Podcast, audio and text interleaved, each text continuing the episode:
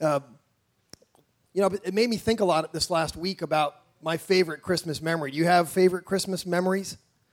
Um, any of you grow up not celebrating Christmas? Is there anybody in the room who who yeah, and so sometimes you, you, would be surprised. Sometimes people have never really celebrated or grew up in, in, in, different sorts of households. For me, you know, Christmas was always, I, I, mean, it's a little different now, I think, when Christmas begins around August or, um, you know, uh, Black Friday is moved back to earlier and earlier. Now I think like Amazon has a day like in the middle of the year that they celebrate something like, you know, middle of the, I, what is it called? Like Am- Prime Day or something like that?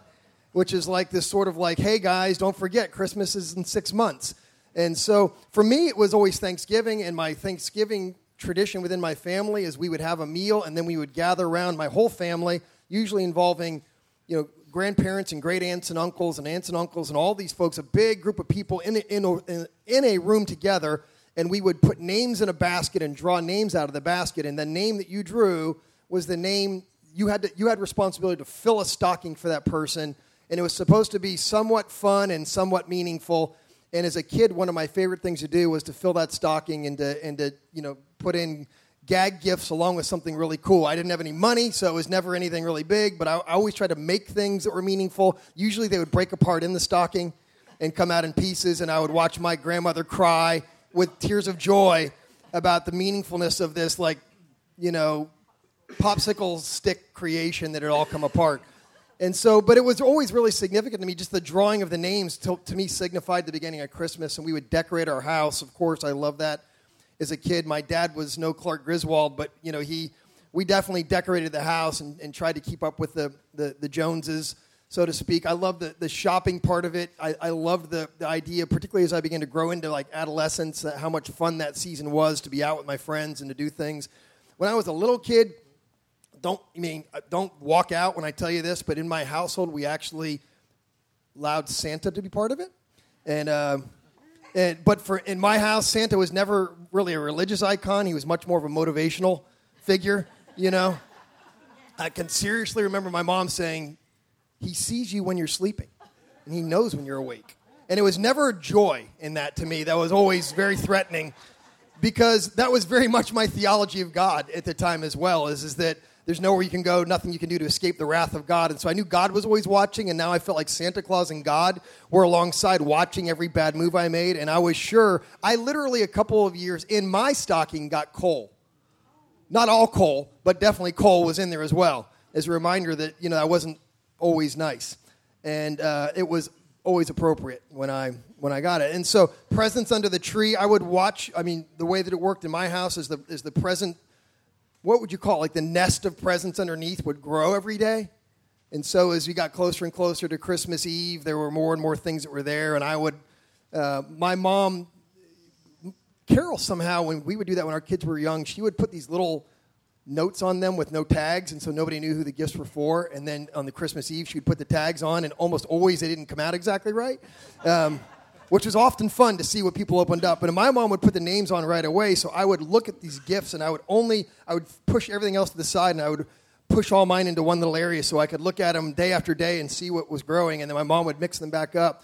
And then Christmas Eve was a big, big night in my house, a big celebration. Christmas Eve was almost bigger than Christmas morning. The family would gather. My dad was the chief of the fire department. The whole fire department would run around the town in the fire truck with Santa Claus in the back of the truck, and they would have this big party afterwards, and everybody would assemble. We'd have a ma- we'd go to church and have a massive meal. Once I went to college, I came back. Christmas to me was all about b- being on break and hanging out with my friends. All of these things were massive memories to me and had almost nothing to do with Jesus. And really, the change, the real change for me came when I really, when my when, when my knee really my knees bent to the Lord and, and my heart was changed to to really see the Lord as King you know, over all things. And suddenly, I mean, I know this is going to sound really bizarre, but I suddenly understood Christmas. I suddenly understood the, the, the significance of anticipating and Advent and Maranatha and all this. And it was, it was this message of grace that flooded into me that recognized that a gift was being offered to me that I could never work hard enough for, I could never be good enough for. I was always I was totally in the naughty, not nice category, and I was deserving of wrath, but he gives me life And, and it just completely transformed the way that I understood Christmas to the point that I became hard to be around because anybody who didn't give in that spirit, I wanted them to know, like a Pharisee, I wanted them to know that Christmas isn't about giving gifts that, can, that, will, that, will, um, that will spoil in time. It's about Jesus, and you should be happy.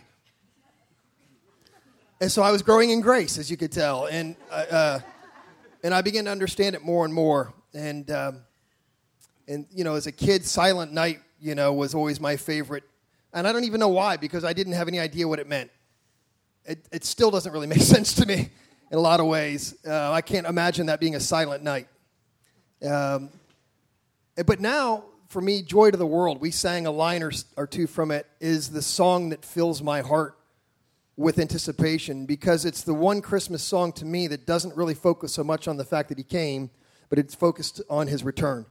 And it says he rules the world with truth and grace. And I long for that. I long for that that that truth and grace rulership to be in total. And I no more let sins and sorrow grow, nor thorns infest the ground. He comes to make his blessings flow far as the curse is found. Far as the curse is found.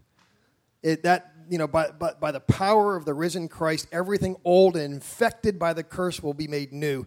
And that's why I love that. That to me is the, is the depth of, of what it means for me to anticipate it as an adult, as a pastor, as a father, et cetera, et cetera, et cetera.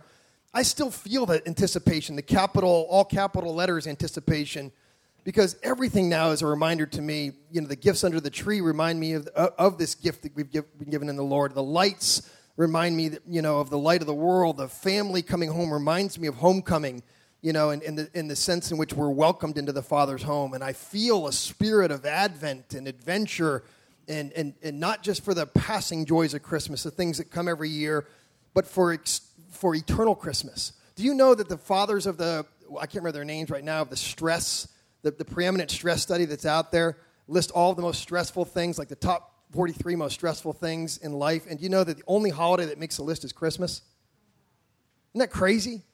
That Christmas is actually amongst the most stressful things that, the that we know in the world. It's because of the because of this all this stuff that can't be met in it, but it's really not the story of the Gospels. The story of the Gospels in Advent and an expectation is all of our expectations being exceeded.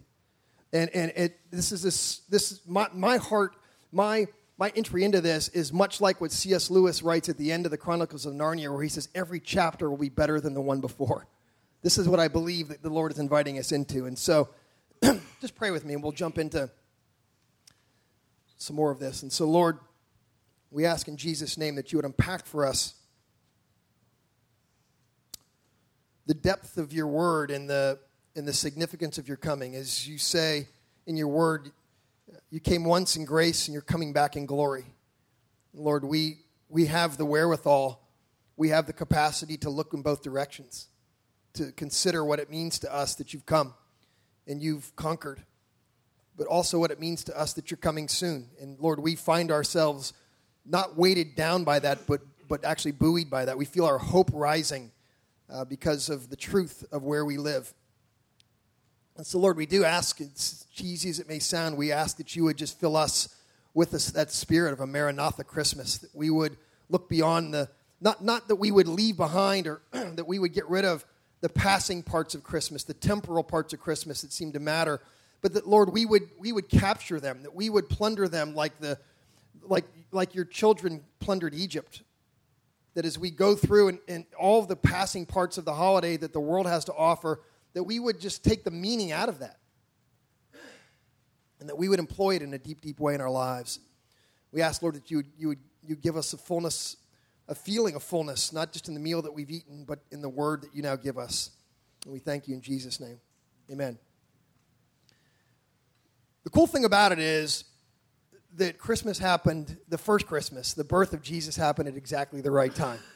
It, it's, it's to me one of the most significant things about the story is, is that how God is able to get this exactly right. Because if it's me, I pull the trigger at a very different time, much earlier or much later. But it, it, Paul tells us in Galatians 4, he says it this way He says, And when the fullness of time had come, God sent forth his son, born of a woman, born under the law, to redeem those who are under the law, so that we might receive adoption as, as sons, that we might be brought into this fam- family through the giving of Jesus. And and honestly, that, that Galatians 4 4 and 5 reality of the fullness of time, it, it, the fullness of time, it, you know, you have to really go back to before the creation of the world, but you can at least go back and tie this in really nicely with what happens in after the fall in Genesis 3 when when God has surveying all that happened and he makes this pronouncement over creation after it's been spoiled in, you know, by, the, by the taking of the fruit by Adam and Eve.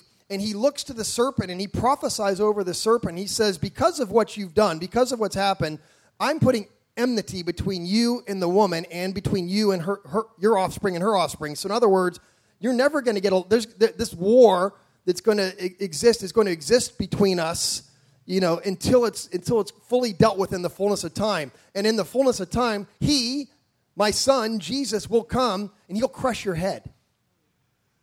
You're going to strike his heel, but when you strike his heel, he's just going to step on your head. And this is, the, the, the theologians call this the proto evangelion. It's, the, it's basically the first gospel, it's the first telling, the foretelling of the gospel that will come. And so, Genesis 3, God's saying, I'm going to deal with this. In fact, this isn't a surprise to me. And in Galatians 4, Paul tells us, hey, that he actually came in the fullness of time. This is all wrapped up somehow in this idea of, of, of why it happens, when it happens, and how it happens. And so the question is why, why did it matter? Why did it matter to, to the Jewish people that Jesus came? Why does it matter to us today that Jesus returns? And just to kind of confuse you even more with throwing lots of other scriptural ideas out there, as I was praying about this, bizarrely, the passage of scripture that I keep seeing in my heart about why it matters so much is I see Shadrach, Meshach, and Abednego. You know their story, right? You know, they have a, there's not a lot about them, in the, but in the book of Daniel, they go into this. The, the, the, the story we remember that Veggie Tales even makes famous is when they go into the fire, right? They're, they're, they're, they're thrown into the fire because they won't bow down to the idol. And, and when, when they won't bow down to the idol, they're thrown into the fire, and, and King Nebuchadnezzar watches, assuming that they will be consumed by the fire because the fire is so hot, it actually consumes the men who put them into the fire just by getting near to it. But when they go into the fire, they're not touched, and they look into the fire and they, say, they see a fourth man. And when they come out of the fire, they don't even smell like the, the fire. I can tell you, we had big fires over the weekend the fire pit, and then one at the, you know, one out in the field, and you know, you come in and everything you're wearing, you know, your everything smells like the fire. And these guys were in the middle of this blazing furnace and don't even smell like the fire. And to me, the, the why it matters so much to us that the Lord came to us is because you remember with Shadrach, Meshach, and Abednego, God didn't put the fire out. He just put Jesus in the fire. And and with them. And it's not about God putting out your fires, it's about who is there in the fire with you. And when you get to the point where you recognize that the fourth man is in the fire with you, it doesn't matter how hot the fire is.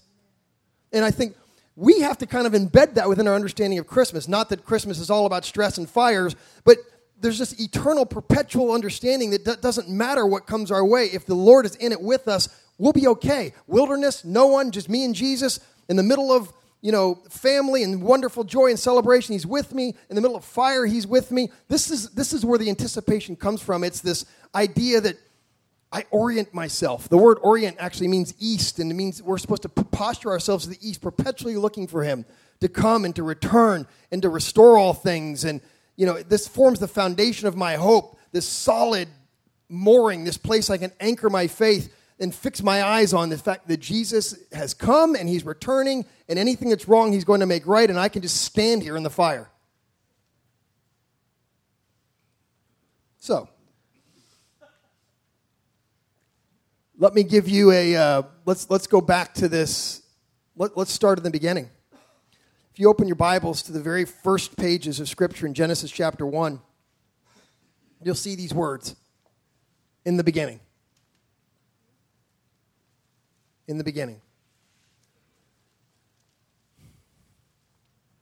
We call this um, ex nihilo creation or out of nothing. God created the earth out of nothing. There wasn't anything that existed. God spoke.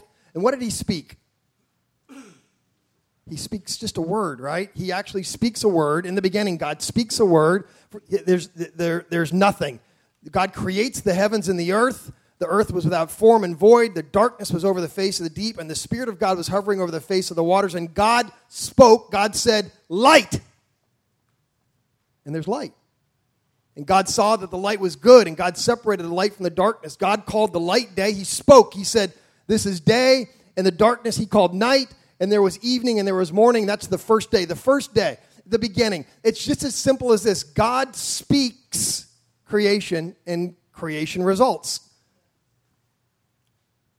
So hold that in mind. Just that idea that this is the way that God creates. and now flip over in your Bibles to the very first words of the book of John.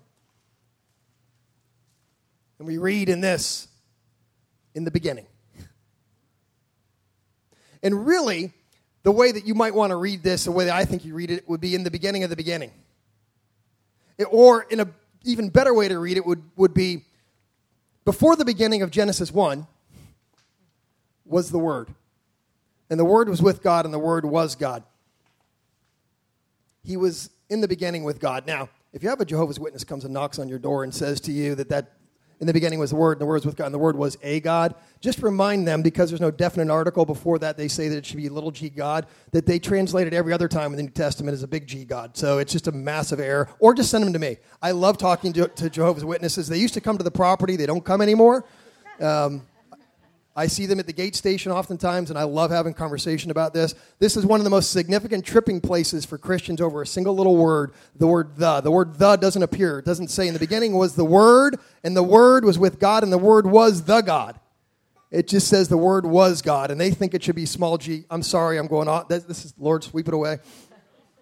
It's just a, it's a, it's a, it's, it gets stuck in my, in my craw because it's such a simple, simple misinterpretation if you want really, really good expositional teaching, line by line, word by word this morning, go, you should go across the hall with Carol.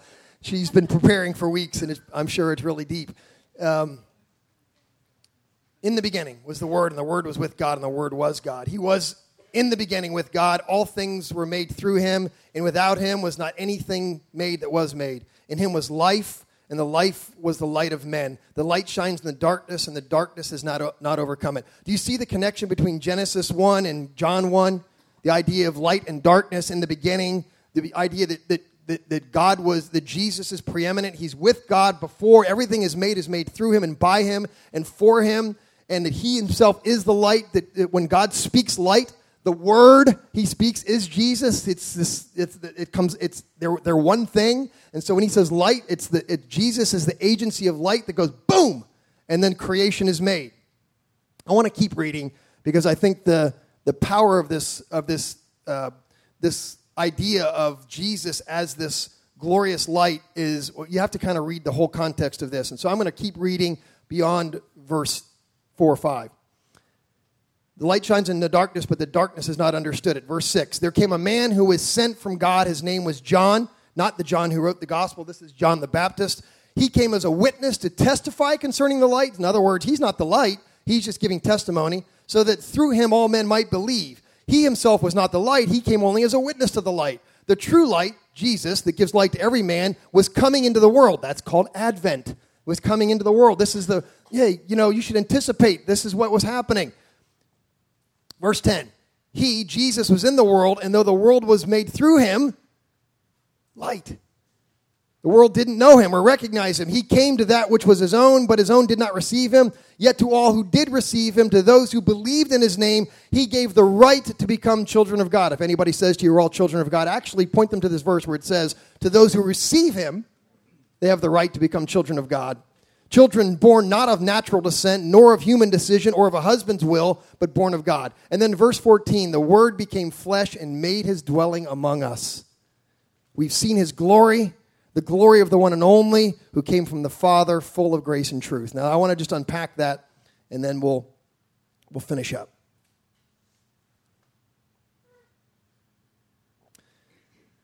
I actually want to just uh, skip down to, to verse 14. Got a bunch of notes here, but I think I want to just center on this. And I want to just get at the th- three concepts that are in this verse 14. I think the center point of it would be this word glory that we use, but I want to just kind of pull out three, three parts of this that I think matter for us in terms of building within ourselves this kind of spirit of Maranatha, this idea of I just, you mean, I want to say that. I want it to drip from my lips with anticipation. You know, when I'm, when I'm, you know, waiting for December 25th to come as though it's the only day, but I, I want it to be eternal and perpetual and something that, that, that rises up within me every day. And so here are the three concepts I pull out of this that I think build that within me. First off, it says in, in verse 14, if you just go to verse 14. Oh, there it is. You have it up there. The Word became flesh and dwelt among us. This to me is, is the starting place of understanding the significance of what we anticipate, what we'll unpack in the other three messages. And that when we look at Matthew, Mark, and Luke's accounts for this, we're looking at the idea as we sang, never, there, there's never been a man that's more alive, that there, in the fullness of time, God made it clear that the time had come for his, his, his divine nature to be implanted within humankind, and so that Jesus would come not, and this is the thing that's hard for us to wrap our minds around, that when Jesus comes, he doesn't leave everything behind in his divine nature and just, and he's no longer God and he just becomes a man. So he's 100% man, and then he does all of his stuff on earth and he just doesn't sin, and then he dies on the cross, and then he goes back and becomes God again. So he's either 100% God or 100% man, right? Nor does he say, well, I'm going to go become a man, and so I'll split my nature 50 50. So I'm 50% God and 50% man, and then when I'm done, I'll just go back to being 100% God with our memory. It says that when Jesus, when the Word became flesh, the understanding we've carried throughout the ages is that Jesus remains fully God, 100% God, and 100% human. This is a mind boggling reality that you go, how could a person be both? And you go, well, a person couldn't. You couldn't. I couldn't. But, this is what it means to be God that he has the ability to, to, without losing anything about his divine nature, become fully God or fully man. And what does that mean? It means that Jesus, anything you can think of that humans do, Jesus did. The good, the bad, the ugly, the indifferent, all the stuff in between. He does it without sinning, but he becomes full, fully invested in this. The word, he becomes flesh. He becomes, he puts on skin. He, he, he does everything that we do. He's born. Not only does this passage, this, does this reality of God becoming flesh authenticate all our humanity, it even authenticates the idea of like pregnancy. You know, that, that God is willing to go through the entire process, you know, to be, to, to be like us. He doesn't leave any part of this out. This matters to me because it says to me that, that God knows me, that He's like me, that He's led my existence, that He's He's shed my tears. He's, he's had my joy. He's, he's been fed well. He's gone hungry. He's bumped, you know, his head and scraped his leg. He's, he's you know, maybe he, you know, didn't get invited to the birthday party. Not that I didn't get invited. Okay, I didn't get invited to the birthday party once. I admit it. Hurts.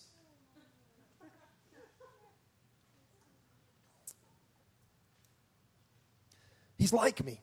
But not only is he like me, he's with me. This is what this is what it means that he dwelt amongst us. Actually, the word that John uses here is the same exact word that we get for like tabernacle. You know, so in other words, he he didn't just come and and and kind of, you know, survey what was going on. He actually came with a clear statement that he was here to stay. You don't if you come in and you like sign like a, a 30-day lease, so you, you sign a lease for 30 days, it says, or you get a hotel room for a few days, and you come in as a consultant. Anybody ever have, Anybody work in any place where consultants come in? Consultants are defined as people who live at least 50 miles away, right? And so a consultant, the expert comes in, and so God comes like as a divine consultant to show us how to get things right, and he rents a room for, for a few days. That, that's the idea of God coming just to kind of give us some advice and leave. But the, the very word that John uses here is meant to give, it's, it's given to us to tell us the fact that God's actually bought property. He's actually he's actually building a place of his own. You know, it's called a, a dwelling place or a place of agreement or a tabernacle or, you know, a, a place for his glory. You know, the, the, the, word that's used there is the same word we would use for the place where God would reveal his glory. And so the idea is that God, of him becoming flesh and dwelling amongst me, is not just that he's like me or that he's with me, but that he's, he's like me. He knows what me is like, and he's willing to come and live with me and be with me. This is a, this is a profound, profound truth that goes throughout the book of John over and over and over again. Jesus is returning to this idea of, I'm here with you, I understand what it is to be with you, and I will remain with you. So much so that when he gets to the last four chapters of his time with them before he's arrested, his entire discourse, they call it the farewell discourse, his last words were all about teaching them of what life is going to be like without him, but a reminder that he isn't actually leaving them. He says in John 14, If anyone loves me, he'll obey my teaching, and my Father will love him, and he will come and make our home with him. He's saying basically, I didn't just come to dwell with you, but my Father and I are coming by virtue of the power of the Holy Spirit to actually make a dwelling place amongst you. He's, Jesus says, I'm going to leave and I'm going to go build a room, a place for you. How'd that song go? My father's house thing in, I can't remember it now. Big, big house with lots and lots of rooms, a big, big table, lots of food. Yeah, that's the song. Well, Jesus says this. He says, I'm going to make this place for you. And, he's, and the word he uses is the word we get the word abode from, you know, like an abode, a place. And then he says, Hey, I'm going to make this place for you, but don't worry, I'm not just going to do that. I'm actually sending the, the Holy Spirit to make a home within you. Like it's, it's like you're going to have a, it's, it's more than one thing. It isn't just a dwelling place where, oh gosh, Jesus is with us. Now he's gone. I wonder where he went. Don't worry, I'm coming to you. And he says, not only that, but he, he turns it into a verb in John 15 and he just says, look, it isn't just a abode, a place, but it's actually a concept. If you will just abide, same exact word, Greek word, he just turns it into a verb and he says, if you'll just hang in there with me, if you'll just dwell with me, everything you need I'll give you. He changes the metaphor from a house to a plant and he says, all the life that's in me, all the life that's in the root will flow into you if you'll just hang on. And you don't even have to hang on. I'll do the hanging on. It's my job to hold on to you. Just don't go anywhere. And so this whole concept of, of him dwelling among us and, and abiding with us is it's the entire book of John. I read a, a, a it's kind of a poem, and in the mid, middle of this poem, it's, it's, it's actually about um, the prophecy in the book of Isaiah. But as I was reading it, um, the author of this poem breaks off in the middle of the poem because what he's getting at in the, in the, in the in his poem is the wilderness and dry land shall be glad, the desert shall rejoice and burst into flower, uh, from Isaiah. And, but in the middle of this poem, he breaks off the poem and he, he talks about a letter that he'd received from a woman. And it's just, it's beautiful to me how significant this is and how much I believe it ties into this idea of God becoming flesh and dwelling among us. Like, what does it look like for God to set up house in our lives? And he says, I have a letter before me from a woman, and though I'm sure she's never heard of this text from Isaiah or John, in her own way, she has given us the answer to God's coming, to Maranatha, to anticipation, the answer to Isaiah's prophecy of flowers in the desert, to God's renewal in our own lives and making his home with us. She says, Dear Pastor, as you know, I'd been troubled for many months before admitting it to myself or even God, but our talk helped me immensely. When I left you, I did go over to the church and I just prayed. I prayed as I've never prayed before and my prayer was really simple. I just knelt down and I said something like this God, I can't go on this way anymore. If you don't come into my life, I'll. And then I just started crying. But, Pastor, I felt him. I really felt his wonderful presence. And as you've told us so many times before, I accepted him. And it's been wonderful. So simple, just wanting Him and waiting and anticipating and accepting. And in a way, and I hope you get the impact of this line, in a way, it's like God has planted flowers in my heart.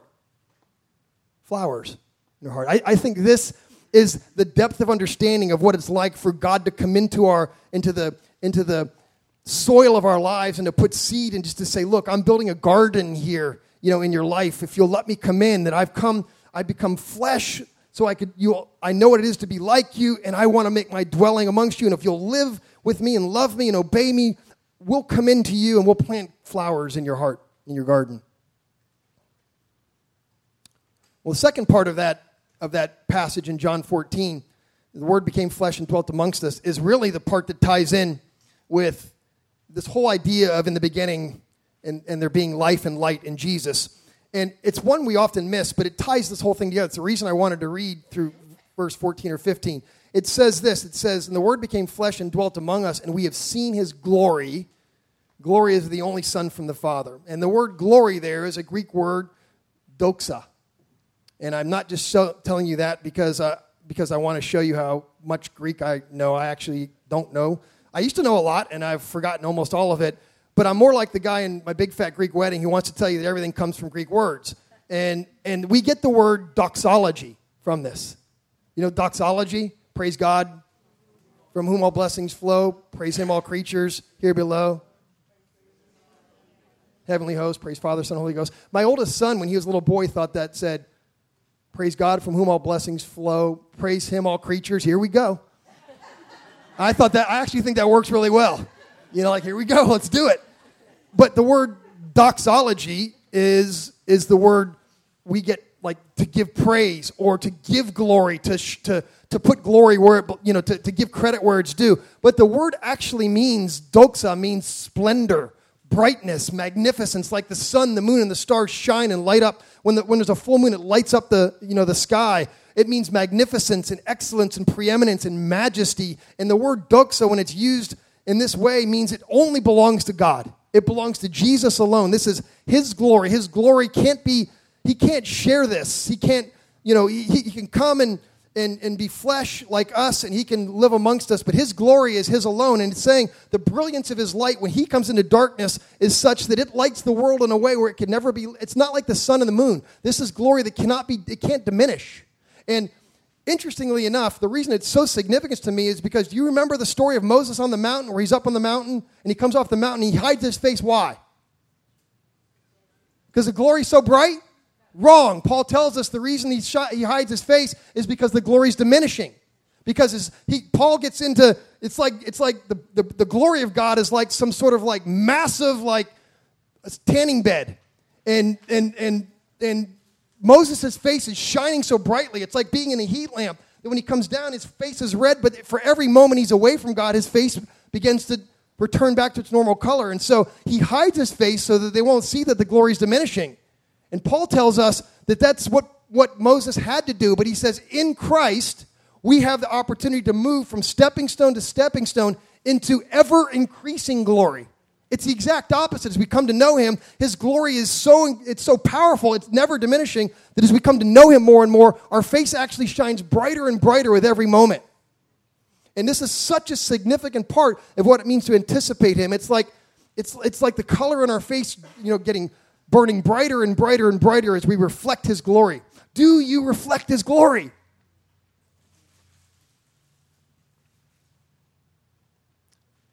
And just the final point out of this, and then I'll, I'll wrap up. I, I think it's my favorite part of this. And it, it's, it's almost an aside to everything, but I just think it's so significant that I can't skip it. It says, it says in John 14, the word became flesh and made his dwelling among us. Amen. He came, he tabernacled with us, He's, he, he, he moved into the neighborhood, he, he came to stay. We've seen his glory, the glory of, of, of, the one and only. When we, when we reflect upon him, when we, we set our, our face upon him, it's ever increasing glory, not diminishing glory. And who came from the Father full of grace and truth. Now, that phrase, full of grace and truth, we sing that in Joy to the World. He rules the world with truth and grace, grace and truth, however you want to put it. I don't think it really matters. My question, I, the way I want to unpack this is just to ask you this question What would your world look like? if you were full of truth and full of grace?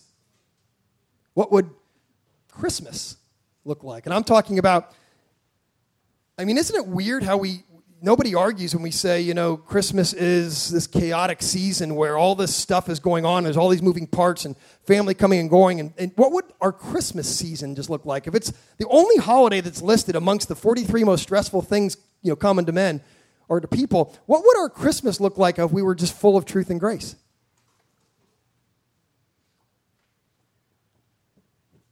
It's kind of just a Selah thing to, to, to dwell on, but here's the fact of the matter Jesus came full of truth and full of grace. He didn't come. What would it be like if Jesus came full of truth but no grace? It'd be pretty devastating, wouldn't it? Because for him to encounter me in my wretched state and say, Let me just point out to you who you are, and just lays out all of the stuff against me and says, I'm just being honest. I'm just being truthful. This is who you are. And just leaves me there because there's no grace. I, I don't even I don't even want to think about that idea. But if I look at it the other way and say, if Jesus just came full of grace and left all the truth out, if he just said, you know, Jeff, it just doesn't matter who you are, what you are, anything that you have to, you're, you're like all the parts of you, you know, when, Amazing Grace, how sweet the song, the sound that saved a wretch like you. Nah, forget the wretch thing. Just, you know, just grace. Just no matter who you are, no matter what you are, You know, I don't ever want to change that. Well, here's the fact of the matter for him to be full of truth and grace means that he loves me exactly like I am.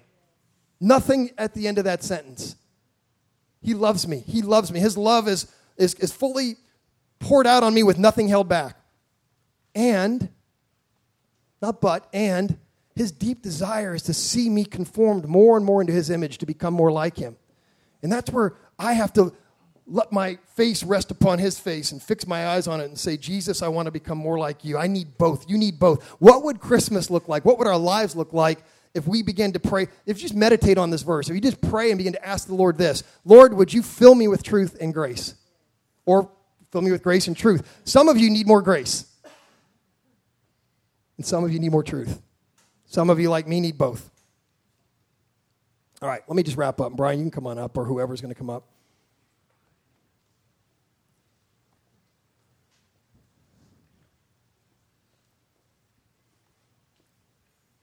Maranatha. I mean, that's, that's, the,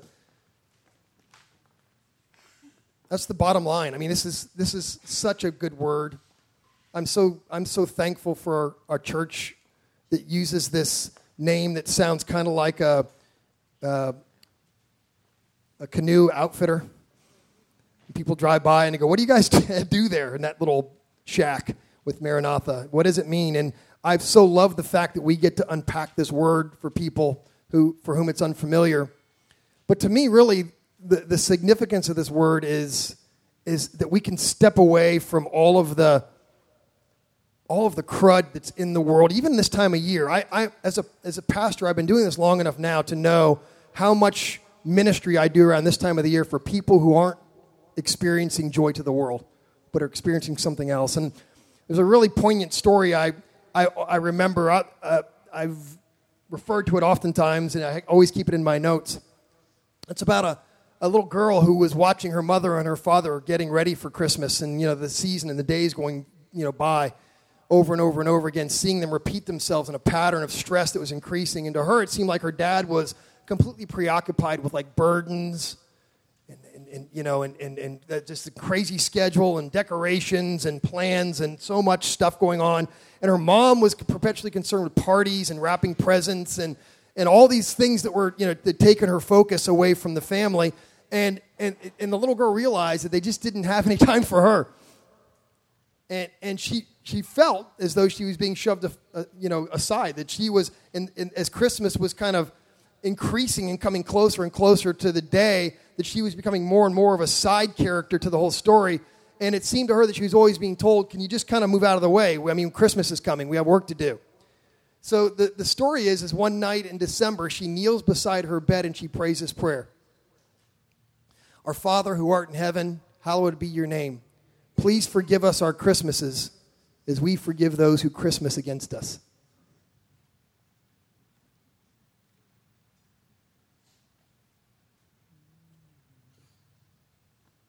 Could you imagine your child praying that prayer? We have the opportunity as, as followers of Jesus to unpack for our families and unpack for our neighbors and unpack for the people around us the deep significance of this season the hope, the anticipation, the fullness the idea of what it means when, as Mark 1 says, it's time. The time is fulfilled, the time is here. We have the opportunity to unpack for people what it means. And so, my question to you to wrap this up is Are you ready for Christmas? I'm asking you more than about your activities and getting ready. Like, are you ready to have the tree up? And da, da, da. I'm asking about our attitudes. And because every once in a while, I, I hear somebody say, I just can't get into the Christmas spirit. Maybe you've said that too, have you? You don't have to nod your heads. I have. And with that in mind, really, the, the, the, the, let's think about, let's, let's say Selah in this. Let's take this to the Lord and say, Lord, what is it that this really means? If we say a Maranatha Christmas, what are we saying? What we're saying is, we believe you've come once in grace and you gave us all we needed, and we believe you're coming again, and we're willing to kind of to rest in that and to go deep in that and to ask you to come. You became a human being. You expressed your love by living among us, by walking with us and talking to us. And that's what Christmas means. You came to us, Maranatha, and you're coming again for us, Maranatha. So if you're able, if you'd stand with me. You can, I'm going to pray in just a moment here at the altar. And I'm going to ask the Lord to.